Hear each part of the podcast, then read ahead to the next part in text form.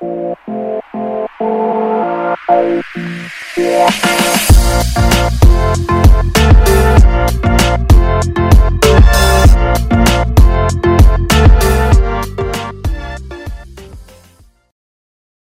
morning, everyone, and welcome to a new webisode of the Monthly Market Wrap. I'm Ralph Palmanes, a BPI investment advisor, and I'll be your moderator for today's session. In the month of July, central banks globally have been doing unprecedented rate hikes to stomp out inflation hitting highs. This, plus key risks from geopolitical tensions and supply chain disruptions, bringing in volatility, lead some of us to ask, is recession back on the table? Tune in as we run down the market movers and watch out for catalysts as we brace ourselves for the volatilities ahead.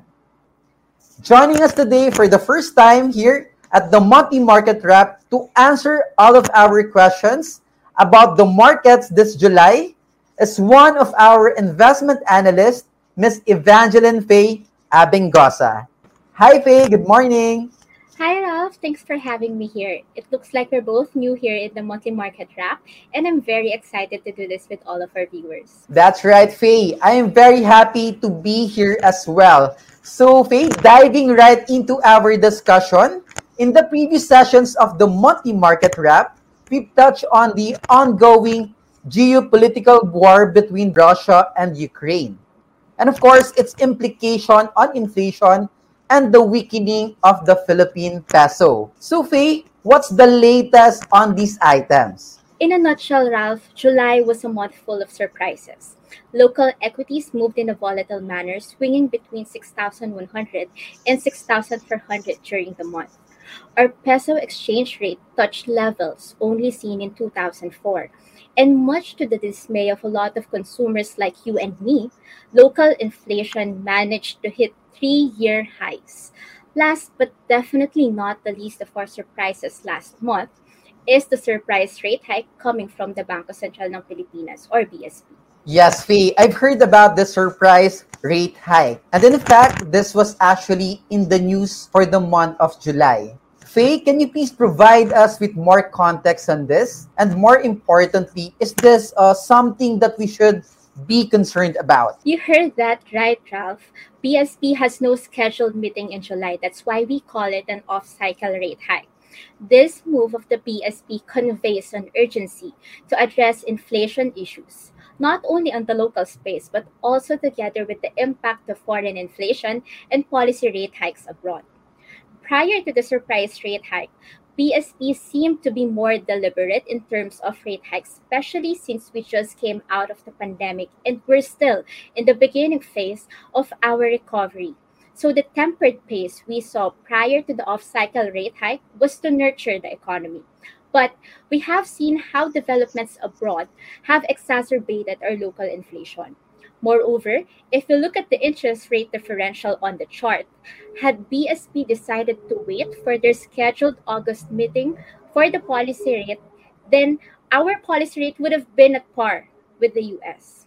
So aside from inflation, the July 15 move of the BSP can also be seen as a preemptive move ahead of the Fed rate hike, which was expected to increase by another 75 basis points in July. And as expected, the Fed pushed through with this, which brought their year-to-date rate increase to 2.5%. Currently, the rate differential is at 0.75%, relatively lower than the 2% historical gap. These are the reasons we saw that pushed BSP to raise policy rates ahead of their scheduled meeting in August. Generally, rate hikes make borrowing more expensive and increase the cost of doing business, which in return affects demand and consumption. Central banks globally have been hiking rates to temper demand in order to bring down elevated inflation rates. Thank you very much, Faye. So the surprise rate hike is a response to the heated inflation levels. But I'm sure a lot of our viewers would like to know what's keeping the inflation up. And is this something that will persist in the coming months? Part of inflation is the second round effects, such as higher transport fares, pricier goods and services as well. We continue to see uptick in inflation print, which reflects robust demand. Evidently, we saw a strong first quarter GDP print driven by consumption, and we expect GDP to keep its momentum even in the second quarter. Hence, here we see the important role of BSP to keep inflation in check by tempering demand side through monetary policies like rate hikes. Prior to the surprise rate hike, the Philippine peso hit its record high at 56.45 during intraday trading last July 12, which was the level last seen in 2004. Too much peso depreciation contributes to inflationary pressures by making our imported goods like oil even more expensive. Thank you, Faye. So about the Philippine peso, is peso depreciation bad? Are we seeing the same magnitude of depreciation with our peers? Considering families of overseas workers who receive money here in the Philippines, higher exchange rate means more pesos converted for every dollar. So this means 8% more converted pesos for them, which will help them with inflation pressure. Same case with exporters, as this increases the peso revenue of their sales and lowers their costs. But just to highlight as well, Ralph, we see depreciation across the board of Asian peers. The ongoing international developments trickles down to prices of commodities imported not only by the Philippines but also our peers. Moreover, the strong U.S. dollar this year, as the U.S. Fed continues with the unprecedented pace of rate hikes to curb inflation, continue to pressure other currencies, including ours, as reflected in the year-to-date depreciation across the board. While we ended the month at 55.1 pesos, year-to-date depreciation is still 8%, positioned near the middle of the pack. Strong dollar story is still on the table as the U.S. Fed remains committed to their hawkish stance, expecting a 3.5% policy rate hike by the end of the year or 4 more rate hikes within the year. This will likely continue to pressure other currencies, including ours, moving forward. Thank you very much, Faye. So with all eyes locked in for the BSP's upcoming monetary board meeting in August, so the next question that comes to mind is, will the central bank pause rate hikes for now? BSP has narrowed the options for the next policy decision to a quarter and half a point rate hike, which will bring our policy rate to 3.5 or 3.75%. inching closer to our pre-pandemic level where we had 4% policy rate in end 2019. With the recent rate hikes both from U.S. Federal Reserves and BSP, Faye, how did this affect our bond yields? First, on local yields, the surprise rate hike lifted the short end, which went up close to 60 basis points during the month, with the 3-month at 2.3% and the 1-year already at 3.3% as of end July. These levels of yields were last seen in 2018 when we had the surge in inflation due to rice shortages and the BSP had to raise policy rates by 1.75% to 4.75%. Meanwhile, the 5 to 10-year local yields ended the month at 5.7% and 6.3% respectively. In terms of magnitude of the increase in yields, we can see bigger lip in the short end of the U.S. yields compared to our local yields year to date. This is driven by the swift rate hikes the Fed has done and is expected to continue as the market and the Fed expects policy rate to end at 3.5% by year end. This level of rate hike seen in the U.S. is expected to deter economic spending and slow down economy to temper inflation.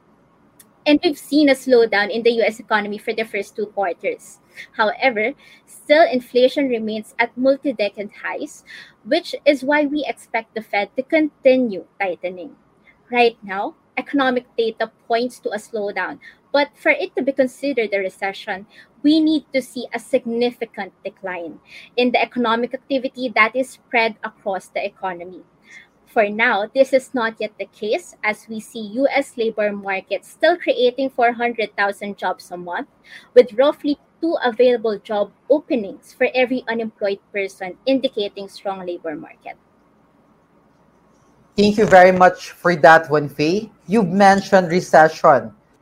Is a recession in the picture for the Philippines? For the Philippines, not yet. We may potentially see lower growth, but not recession.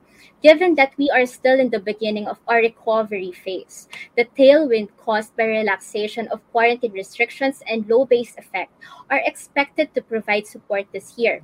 We've seen a lot of growth in employment and strong OFW remittances underpinning spending growth. In the first quarter, the local economy jumped 8.3% year-on-year, better than market expectations. In fact, we surpassed the pre-pandemic level just last quarter. Meanwhile, the second quarter GDP is expected to be released next week. We expect easing of quarantine restrictions and election-related spending to be reflected in the second quarter GDP print. Moreover, despite the uptick in oil prices, mobility data has remained resilient, especially in the second quarter, where alert level 1 was kept throughout the period.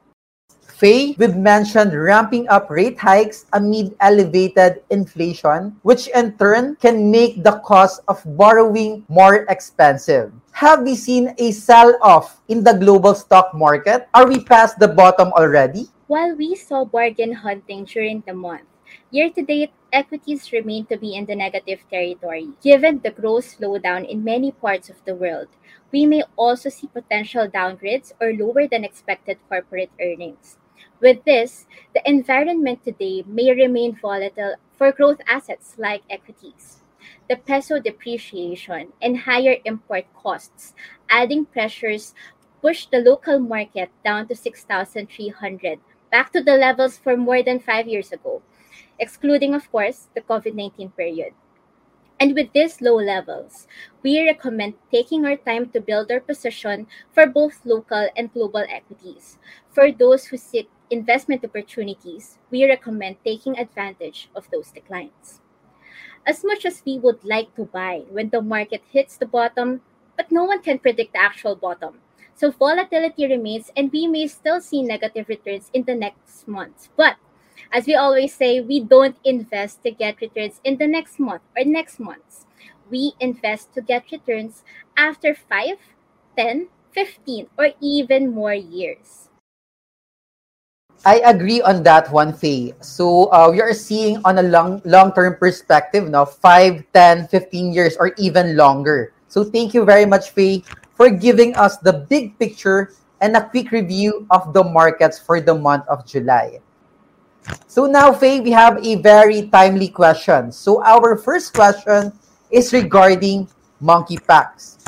It has recently been in the headlines, and with the confirmation of the first case detected here in the Philippines, how do we expect the market to react to it?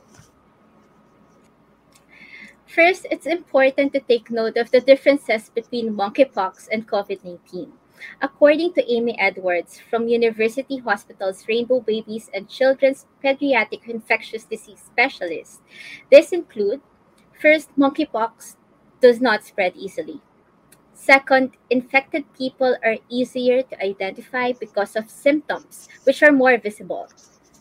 Third, outbreaks are easier to contain, and smallpox vaccine is effective against monkeypox.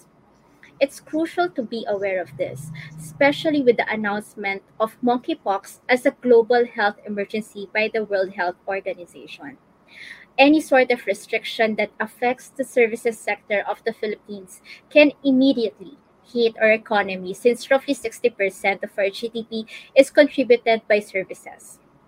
Overall, we look at it as a potential risk on top of the existing COVID variants and ongoing Russia-Ukraine war. On our part, let's continue to practice minimum health standards and to pay close attention to issuances from WHO, CDC, and DOH to avoid catching and spreading these viruses for a more sustainable economic recovery. Thank you, Faye. For our next question, we've heard the first State of the Nation address of President Marcos Jr. last week. What are your thoughts about this, Faye? The sauna was able to touch on key issues like food and energy security together with the government's midterm macroeconomic targets and goals. There are a lot of things to talk about, but just to highlight, it was announced that infrastructure development spending is expected to be sustained at 5% to 6% of GDP. Build, build, build will continue as Build Better More. And the president also emphasized the role that the private sector will fill in pushing for their infrastructure projects through PPP or public-private partnership programs. At the same time, the tax system will be adjusted in order to catch up with rapid developments of the digital economy, including the imposition of VAT on digital services providers and government services and transactions improvement through digitalization. Overall, the new administration presented various ideas that they could advocate. Their task in the next few years is challenging, and they have to make tough decisions on what they can focus spending on given the limited funds. The economic team is composed of reputable and accomplished individuals under the leadership of Secretary Diokno and are well-equipped to manage the economy. Investors are expected to keep a keen eye on delivery and implementation. Thank you very much, Faye. So another timely question. So we've seen oil prices go down, especially during the month of July. So in line with this, are we expecting inflation to have already peaked? In July, we've seen oil prices go down with WTI and Brent crude prices down 5 to 10% during the month as recession fears loomed the market. Lower economic growth means lower demand for oil, so the downward pressure is on oil prices. Although worth noting that year-to-date, both are still up by roughly 30 to 40% due to reopening and exacerbated prices because of the Russia-Ukraine war. And while we expect oil prices to remain elevated due to tight supply, we expect a bigger nudge on inflation coming from food prices, which covers 38% of our inflation basket. To date, fertilizer prices are still elevated, around 161% from pre-pandemic level, which makes our global food supply less abundant and more expensive due to lower production yields. Continued price pressures coming from natural gas, which is a key ingredient in making fertilizer, as Russia continues to further cut gas supply, exacerbates the already high food prices. In addition to this, supply chain issues and protectionist policies in place, such as the wheat export ban in India, also adds pressure to food prices. Whether it has already peaked, it will be difficult to say, given that inflation remains to be reliant on external factors like Russia-Ukraine war developments. Currently, we expect inflation to have a full-year average of 5.2%, while the year-to-date inflation as of June stood at 4.4%. Thank you very much, Faye, for giving us a clear view with regard to our inflation. So on to our next question. What is your outlook for the rest of the year? GDP growth for the Philippines is expected to benefit from the tailwind caused by relaxation of quarantine restrictions. We are lagging behind the economic recovery, so we still have a lot of potential to grow. In 2021, our economy was still roughly 5% below pre-pandemic level, compared to, say, US, which was already 2% above their pre-pandemic level. At the moment, BPI's official GDP forecast is 6.7%, which I would say a commendable growth rate given that we are seeing slowdown globally. Nonetheless, we are cognizant of the risks of higher inflation to the economy moving forward. We think GDP growth can decelerate in the second half of the year because of inflation impacting consumer spending due to decreasing affordability of goods and services. Inflation will remain elevated for the rest of the year.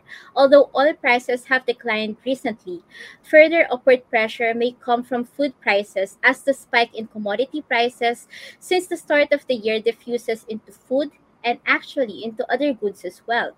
We think inflation will average 5.2% this year. For the US dollar-Philippine peso exchange rate, we are looking at 55.3 by year-end. But from today until the end of the year, the exchange rate can hit higher than that. The recent movements in the exchange were driven by speculations of a weaker peso as the U.S. Fed raised interest rates or policy rates aggressively. Thank you very much, Faye. We are always looking forward to a positive print and always believe that there is light at the end of the tunnel. And for our last question, Faye, what tips can you share about our investments given the economic outlook currently? Overall, we still see a lot of volatility and challenges in the local and global equity markets. However, we want investors to see the current downturn as an opportunity to add or re-enter market at lower levels. At the same time, we have seen fixed income markets return negative year-to-date. That's because bond yields have increased.